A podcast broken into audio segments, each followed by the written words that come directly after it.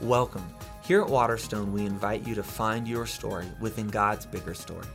We are a church that lives for something bigger than ourselves and is passionate to proclaim and demonstrate the way of Jesus. Do you ever find yourself thrown into a lifestyle of activity driven exhaustion? Do you deeply crave rest and peace in the midst of it all? God established Sabbath, rest, at the creation of the world, and Jesus promised rest for our souls.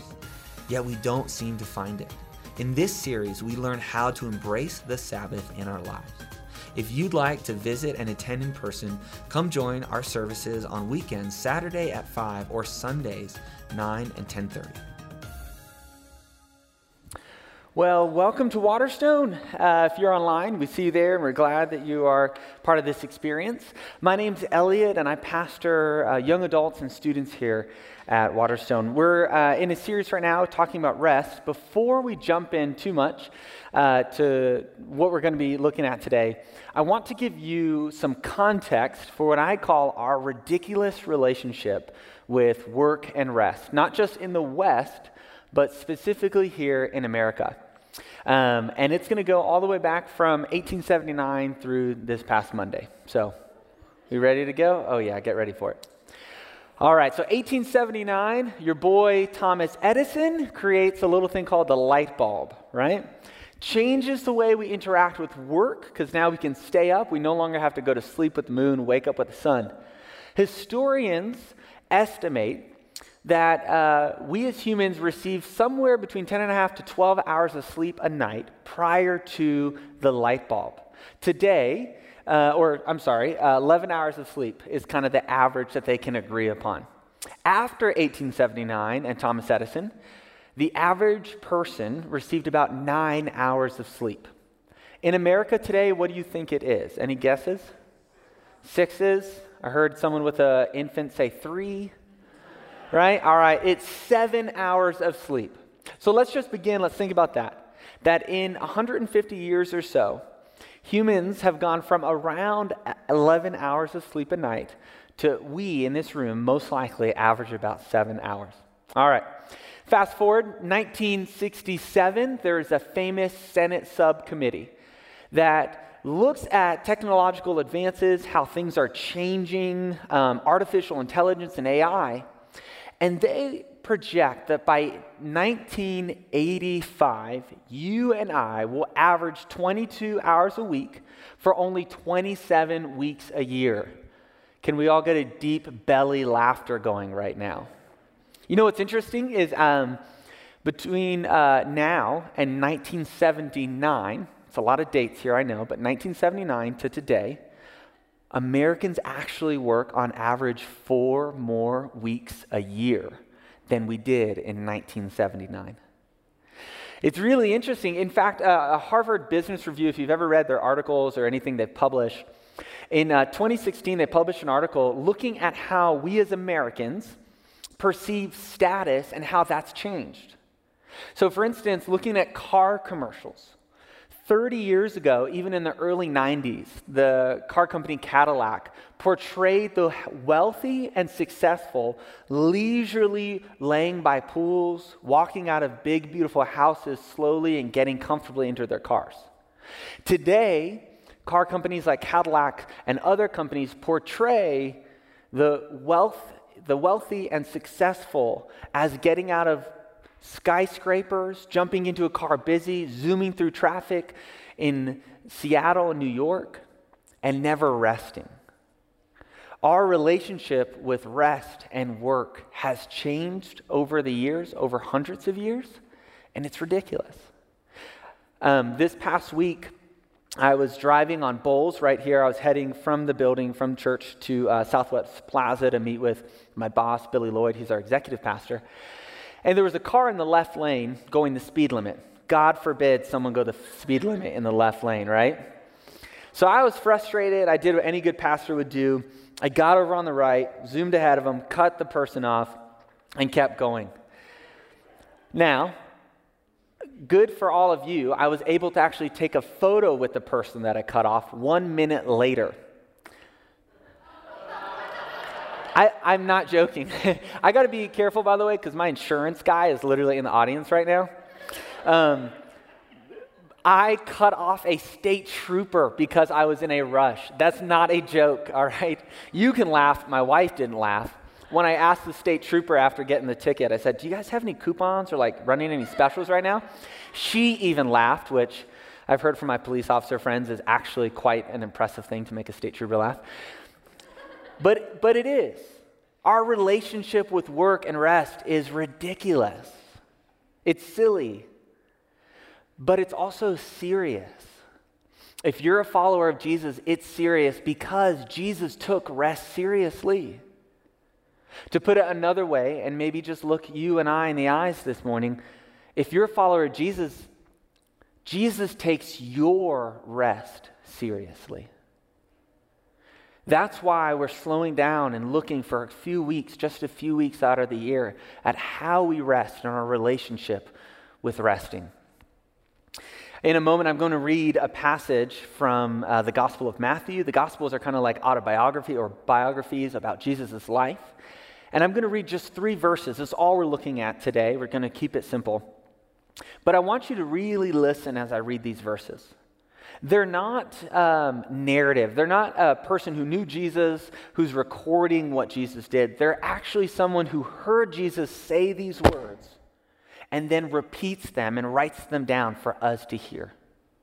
And so, as I read them out loud, these three verses, I'd encourage you, if you're an auditory learner, in other words, you can hear and you learn better that way, to just close your eyes and listen. And if you're more visual, then just read along as I read out loud. But I really want us to pause and hear these words today. So, it's Matthew 11, starting in verse 28. Jesus says, says this to us Come to me all you who are weary and burdened, and I will give you rest. Take my yoke upon you and learn from me. For I am gentle and humble in heart, and you will find rest for your souls. For my yoke is easy and my burden is light. The word of the Lord. Jesus Right here in verse 28, Jesus gives an invitation to you, to you in six months when you forget this message, to you tomorrow when it's Monday morning. He invites all of us, all of us who are weary and burdened, and what he's inviting us to is rest. Now, before we unintentionally strawman Jesus and we try to check out, and we think the rest of this message is really just about idle waste of time that you and I don't have time for. Let's slow down and recognize that Jesus is actually saying, rest for your souls. The word here, rest, is interesting. It's specifically an agricultural term that means to pause in order to restore strength. In other words, this isn't Netflix and chill. This is a purposeful pause, one that restores your soul. That's what Jesus is inviting you to, not to be idle, but to be renewed. And then he says to these two categories the weary and the burdened. The weary you can think about as physically tired. Uh, the word weary means um, exhausted, um, fatigued. I mean, it's the most physical that you can get when it comes to um, uh, uh, not having energy. For, for us, these are people in our audience, this is us today, where our schedules we might have normalized, but they shouldn't be a normal thing. Our, our, schedules are crazy where we wake up to the blaring of an alarm and we go through our day hurrying and rushed. and even when we get a moment where we can slow down and pause, for some reason we can't actually feel rest and slow inside. Jesus says, If you are physically tired, come to me and I will give you rest. And then the word burden, I want you to be thinking physical and non physical. The word burden really means, um, it means burden, but, but it's, it's like a, a ship's cargo, like carrying a load. Uh, Jesus talked about your baggage before your high school or college boyfriend ever did. Jesus is saying that we carry things with us that are non physical, and they might manifest in physical ways.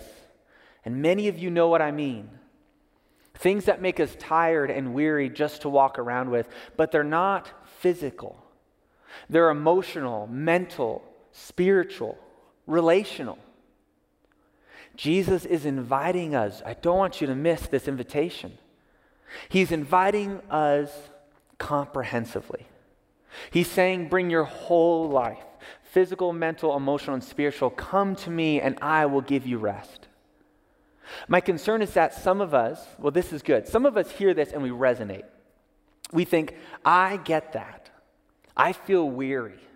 Jesus' invitation resonates with me. There are things in my life, relationships, a schedule, a rhythm of life that's not sustainable, even if I sustain it somehow. But others of us, maybe you're in a good season, maybe you haven't realized your rhythm is not sustainable, because we've all been there, or many of us have. But we might miss the importance or the need for this invitation. You know, when I think about um, our rest versus work life, I think about a budget. We know that when we have a budget financially, that if we spend all the money we have in this pie chart, and even more, that at the end of the month we're at a deficit. And life has stop gaps to prevent us from living this way. This is what bills are credit scores or um, loans. You can't purchase things that you want. You can't pay off things you need to if you use up all your resources financially. But what concerns me for us as a church is that we can keep going if we use up all our resources of our time and energy. There are no stop gaps in life. There are things that we don't have, like over here, we don't have savings or investments or money to play with. And those things might be like creativity, the ability to think forward and dream, presence, being able to be where you are in that moment, slowing to actually sense God's peace with us, not being impatient. These are the things we truly miss out on, but guess what? We all know you can live a life without these. And so, if you're in the category where it's a good season or good day or good week, and this doesn't compel you, I want you to pause and recognize if you are living without these things, then this invitation is for you as well. So, Jesus invites us. He identifies that we live weary and burdened lives. And He calls us, He invites you today and every day to a rest that restores you, that makes you stronger as you live your life. But how does he do this? How do we do this? Jesus says this in verses 29 and 30. Jesus says, Take my yoke upon you and learn from me. Now, we are not farmers. Most of us are not farmers, all right? Someone in here is thinking, slow down, preacher. I got a flower bed in my backyard with some pretty good looking cherry tomatoes. You're not a farmer. You live in Littleton and you have a flower bed. We aren't farmers. So when we hear the word yoke, we miss what Jesus is really saying. His audience, the first century audience, is thinking of an instrument of work this beast joined together is what they're, they're thinking of as he's talking about a yoke. It would be like you sitting down with a friend and saying, Man, I'm exhausted. We've, the, the kids are in that stage of life where they're just not sleeping, and my wife and I just can't seem to get in any sort of rhythm, and work just is not, is just frustrating. And, my, and all of a sudden, your friend puts his hand on your shoulder and says, Man, you just need to get out of the house. Why, why, don't you come over on Saturday? Come to my place. I've got a third floor apartment. There's no elevator, and I'm moving out, so I need you to help me with all my appliances. You'd be like, What are you thinking? So here's the deal Is Jesus a thoughtless friend? Did he build up this big invitation for you and for me for a heart level rest? and then say, Come over and help me move my appliances. Jesus is doing something obviously beyond what we see. So, is it a yoke? Is it really an, an instrument of work? Yes, but not like we might think. Jesus is actually starting the invitation by saying, Yes, it's a yoke. If you follow me, we are joined together. He's saying, and that's why he uses the phrase, learn from me. Jesus says, if you follow me, there's a yoke. And in, in Jesus' day and uh, teachers of the law, they all would have known that the, the idea of a yoke always meant authority and submission. Jesus is being upfront and saying, yes, there is a degree to which you are submit, not a degree, you are submitting to my authority. He doesn't want to trick us. He's not the neighbor that invites you over for the Super Bowl party and when you show up doesn't even own a TV and starts handing out Scientology pamphlets. Jesus is not trying to trick you into following him. He wants you to know what taking on his yoke means. That is a labor of love because God loved us first, that we submit to God's authority. Jesus is essentially saying, it's better to live under my commands than life's demands. Again, Jesus is telling us, I'm going to be upfront with you. I know life is weary, but it is better to live under my commands than life's demands. At other points in the gospel, Jesus um, develops this idea of a yoke. And he does so criticizing the Pharisees, those who taught the law of Moses. In other words, in the Old Testament, God establishes, like Larry, our lead pastor, mentioned last week, the rule of rest. And the Pharisees build off it to try to establish what it means to rest and what it doesn't. And they might have been good intentioned, but it ends up in a bad place. You see, the Pharisees, they got to a point where they said, okay, external medicine is rest, but internal medicine is not. So if you have an arm that breaks, or your teenage son breaks his arm more realistically, you can put it in a sling or a splint, but you can't give your child wine to try to help with the pain on the Sabbath because that's internal. And God says, no, you are missing the point. Jesus says, I did not establish a rule of rest so that in the rubric of religion there's one more row. Jesus says, I established the rule of rest because, crazy idea, I want you to rest. I want you to unload burdens and not to go through life weary, even though you can muscle your way through. The Pharisees, the teachers of the law, the natural human way was to try to find good human needs, like acceptance from others, assurance from God, security and safety, in ways that exhaust us and tire us out. Jesus says, I understand what you're looking for, but you're looking for it in the wrong way. The natural human way, like the Pharisees or us today, will leave you burnt out. Come, take on my yoke. You see, we do this in the same way. We live in a less religious society, right? Like, no one respects you for not taking pain medications from Friday night to Saturday night. It's a different context, yes, but there are still ways that we look for security for assurance of, of things after life, of um, our, our social standing here in this world that lead us to be exhausted and burnt out. My brother lives in the UK, and they start, the vast majority of jobs in the UK start each year with six weeks PTO. In America, how many weeks do the average employer give you? Two. If there's ever a time to hate Paul Revere. Just saying.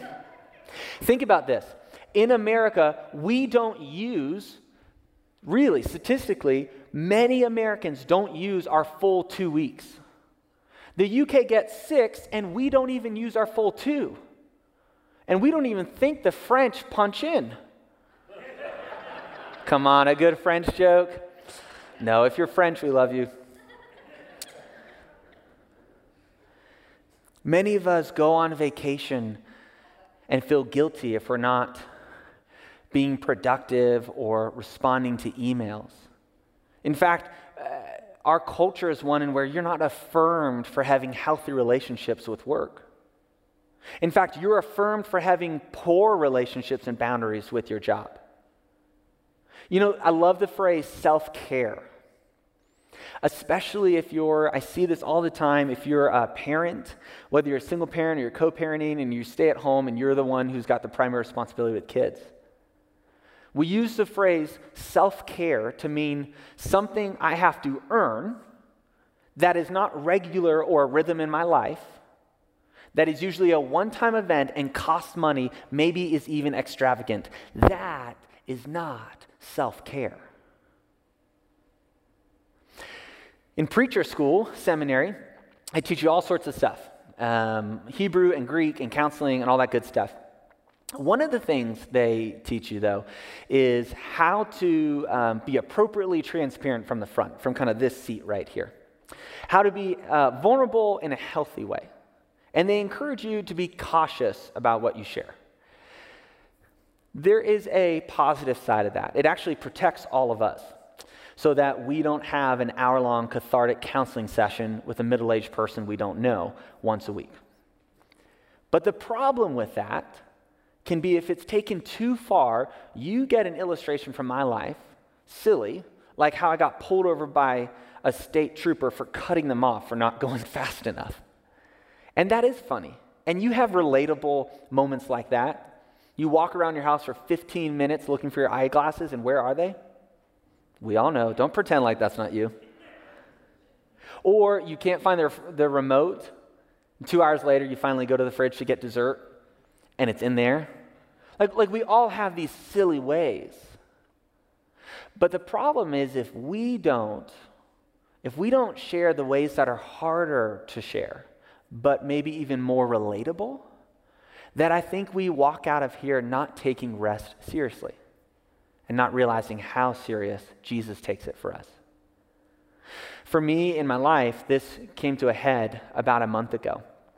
I've been married, you might not know me very well, and that's fine. I've been married uh, just over two and a half years. So, arguably, in that season where it still should be easy to check all the boxes of what it means to be a really good partner. And I realized as I came home that at the end of the day, I'd given all my emotional energy, mental energy, whatever, physical, to people in my life. And I'd sit in front of my wife, and she would tell me about her day. And in all honesty, what would go through my head was, please stop talking. And that's ugly. That, that, that's hard to share. I don't say this um, outside of a confessional spirit. And the worst part is, she would then ask me how my day was.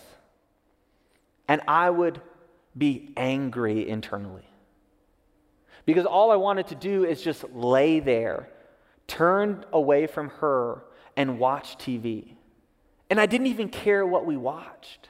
It wasn't like I had a desire for entertainment that was pulling me away from vows I made to love and care and honor my spouse.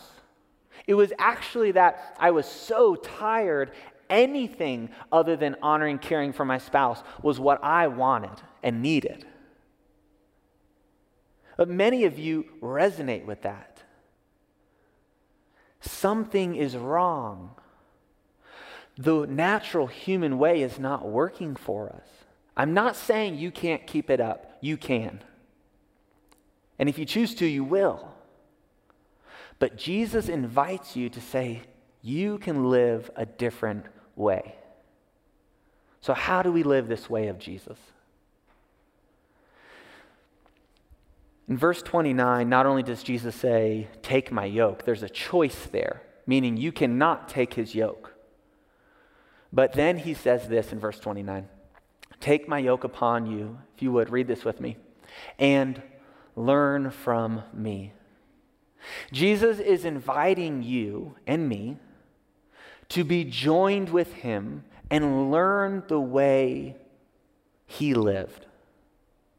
In Jesus' day, they would have thought about uh, two animals being yoked together. Now, we think about a picture of the first one you saw where they're yoked equally, but this is actually a very common sight. And this is a modern picture in developing nations all around the world. You'll see this sort of thing where there's a veteran ox paired with a novice ox. And there are two purposes. The first is that the veteran ox keeps the novice one following the right way. It keeps it on track, on track with the way of Jesus, if you would. This is not a stretch. Scholars have said this over and over that Jesus' audience, they would have heard yoke and thought, yes, instrument of work. But when he said, learn from me, this would have been the mental image that pops in their head. Jesus, especially for the weary, those whose lifestyles and rhythms are tiring, is inviting you to learn from him. So, what does it look like to live in the way of Jesus? I think it's, it's two primary ways our pace and our priorities. When I say pace, I mean this Jesus lived at a different pace than you and I. Jesus, in, to some people, lived at an annoyingly slow pace. Luke, another gospel, he was a physician, and he writes in Luke 5:16 that Jesus often withdrew to lonely places to pray. In other words, Jesus was comfortable with living at a slow pace. For us, we use the word slow derogatorily. How was the conversation on the blind date? It was kind of slow. How was the service at uh, the restaurant? It was kind of slow. Jesus lived at a different pace. You know, you'll never walk into a Barnes and Noble one, because you order your books on Amazon, but you'll never walk into a Barnes and Noble and see a section that says self help. And right next to it, living to your limitations, recognizing you probably won't be remembered in 100 years from this moment. As the church, we need to encourage people that it's okay to live to their limits, that you don't have to win Employee of the Month 12 months a year. You know, I think if Jesus was a person today, Jesus wouldn't get every pop culture reference. He wouldn't have seen every season of The Man in the High Castle and Stranger Things. He honestly, he wouldn't be up on every band that when you say, Have you heard of this band? And we all lie and say, Yeah, I think so, which means like, No, I don't really know. Jesus would just say, No, I probably haven't. What is our pace of life? And, and don't get me wrong, Jesus had social dynamics he had to worry about, people who really hated him. Jesus had a father and a mother on earth. He had siblings, we know this. He had close friends like John and Peter, and he had followers like the 12 and then the 70 to 120.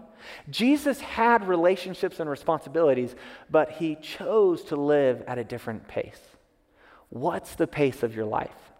If you don't, if you don't follow Jesus, it's okay to say, you know what, it's not Jesus' pace. But if you follow Jesus, there is a confrontation moment here that we have to ask. Don't feel guilty or judged because your life is hectic. I am learning this myself. But are you willing to evaluate your pace and ask, can I live at a different pace, a pace like Jesus? The second way I think we learn the way of Jesus is by his priorities. Jesus doesn't seem to evaluate his life by what he produces. In fact, a few chapters earlier, Jesus has all these people gathered on this hillside. They have no idea. It's going to be the most famous sermon ever talked about in history. It's called the Sermon on the Mount. And he says these words to them Seek first the kingdom of God and his righteousness. Jesus' priority was his Father's will. If we really think about that, it's so countercultural. If Jesus was a teacher of the Bible now, he would be the most unimpressive pastor ever. He basically plants a movement and then goes away for 40 days on, a sat, on some sort of sabbatical. Think about that. And then when he shows up, he's not well rested. He's like starving because he fasted that whole time. Jesus, if he was a pastor, the elders would sit down with him and say, Dude, you're taking so much time off. You're always out of it. We don't even know where you go. And what so and so said he found you, and you were just praying that whole time. We got Sunday coming. Jesus' priorities were different. He still had responsibilities, but his pace and his priorities differed. So there are those of us who are weary, we're physically tired, and Jesus' pace and his priorities help us begin to reevaluate and ask ourselves questions about our pace and our priorities.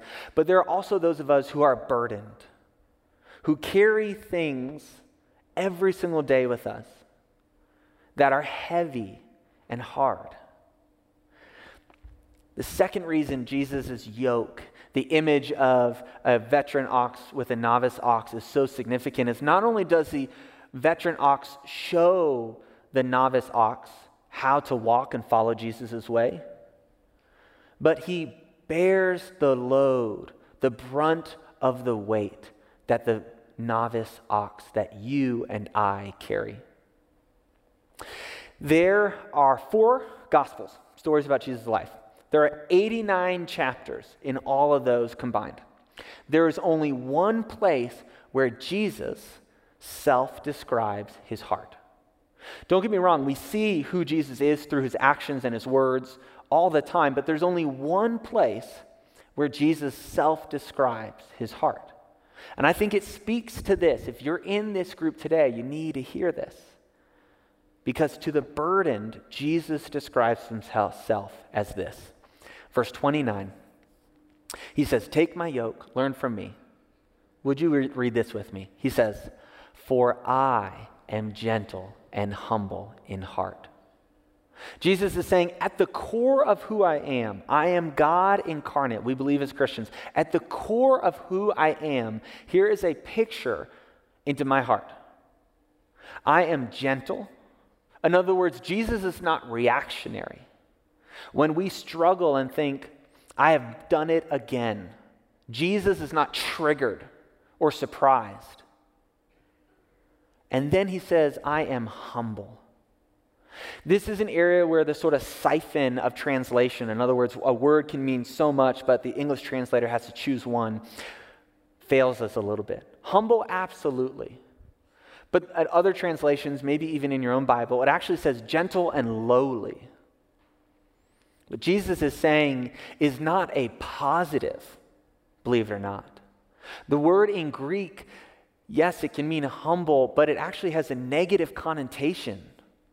It's used most frequently in Koine Greek to mean someone cast down, not by their own choice, even like a slave.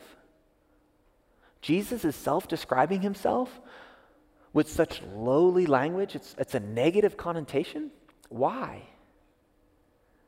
I believe what Jesus is saying, knowing that people will write these words down and preach on them in places they didn't even know existed at the time and elsewhere. He is saying, I'm accessible. If you are burdened, if your inner life is a mess, if you secretly suspect that God is that close away from being done with you, if you believe he loves other people, but truthfully from your own experience, he seems to be frustrated and angry at you. If you've prayed for forgiveness for past seasons or moments or things that you still cringe at, if you've gone through heartbreak that other people don't understand, Jesus says, I'm accessible to you. Jesus chooses his words for the burden to say, You can come to me, whatever level of life you feel you're at, whoever you think others see you as, I'm accessible to you. So, to the burden, Jesus first says his character is gentle and lowly. And then he says, I will give you rest for your souls. Verse 29 again. Soul there is to say the deepest part. So Jesus has gone from saying, You're weary and burdened.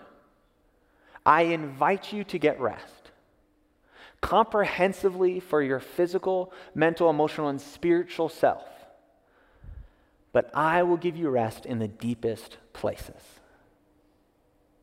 And then he finishes with this For my yoke is easy and my burden is light.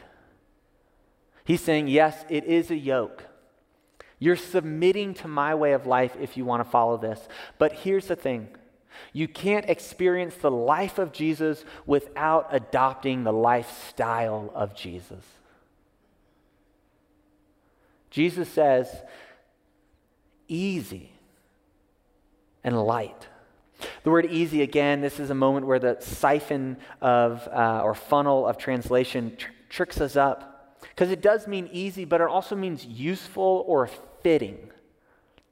In other words, Jesus is inviting you to a life that fits. John Mark Comer is a pastor in Portland. He says that in the same way Jesus is, or Jesus' teachings are not arbitrary.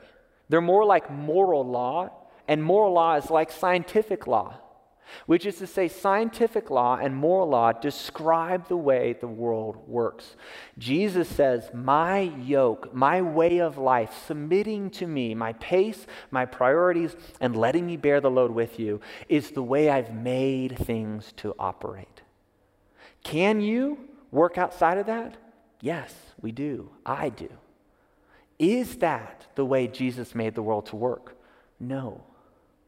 So come and take my yoke.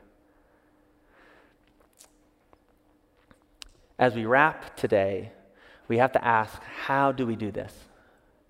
How do we respond to a Jesus that says, You are weary and you are burdened? Come to me and I will give you rest. I believe the answer is that we, we respond by asking first, What is the pace of life I live at and what are my priorities? We have to get really practical first. I'd encourage you to ask yourself that, maybe journal about it this week. Seriously, think about that. Talk about it to Jesus, really, on your way to work. That's not over sentimentalizing Jesus. That's responding to his invitation. Ask people who, like Scripture, might give you hard, honest answers but are always going to be life giving. Ask the right people Am I living in the way of Jesus? The second thing I'd encourage you to do is check out this book. And I got to tell you, I hate when people encourage me to read a book um, because it's like, yes, thank you, no, thank you, in the back of my head. I got so many people who encouraged me to read this book. Um, our middle school pastor, Ben, Suji, our teaching pastor, Paul, um, mentors, friends. Finally, I was like, dear Please stop. I will read the stinking book. Just leave me alone. And you know what's funny? That moment I told you about sitting down with Madison and feeling convicted, it came because God spoke to me through this book. I think John Mark Comer, the pastor I just quoted, he has summed up the truths of the way of Jesus in a very practical way that's accessible, ironically, for all of us. So we'd encourage you to check out that book. Larry's going to um, actually, uh, in a couple weeks, he'll, he'll do some giveaways for this book. That's how much we believe in it. We want to put it in your hands. It's not the fix all, but it's an important part of getting practical. But the two last steps are this one, I think we have to repent.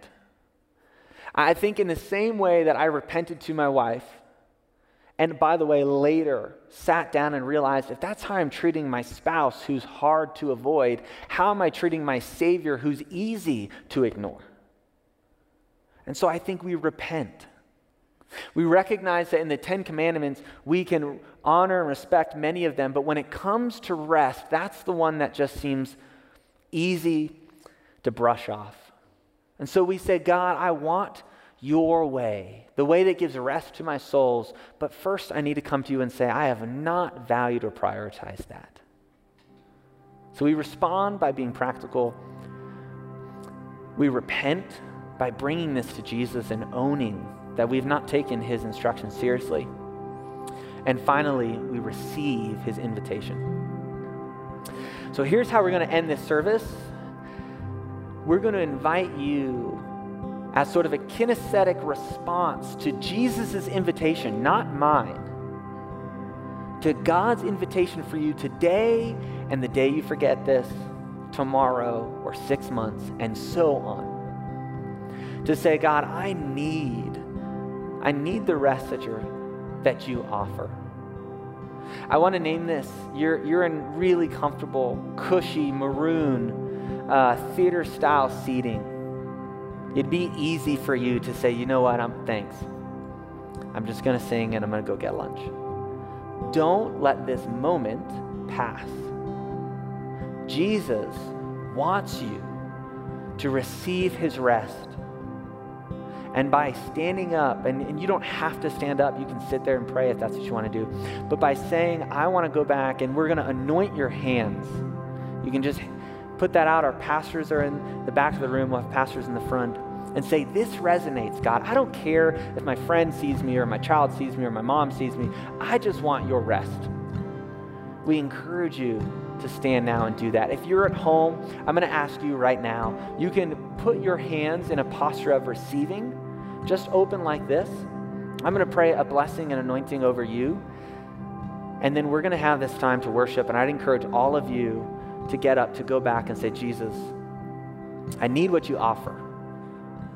I don't know how to even start, but I want to start with this sign of saying, please, please give me rest for my soul. If you're at home, let me pray for you. Jesus, for those who are at home and even those who are here in person, I just pray right now that they would find rest for their souls in the way of Jesus that they would have the weary parts of their life and the burdens they carry lifted by a God who joins with them in this world. In Jesus' precious name, amen.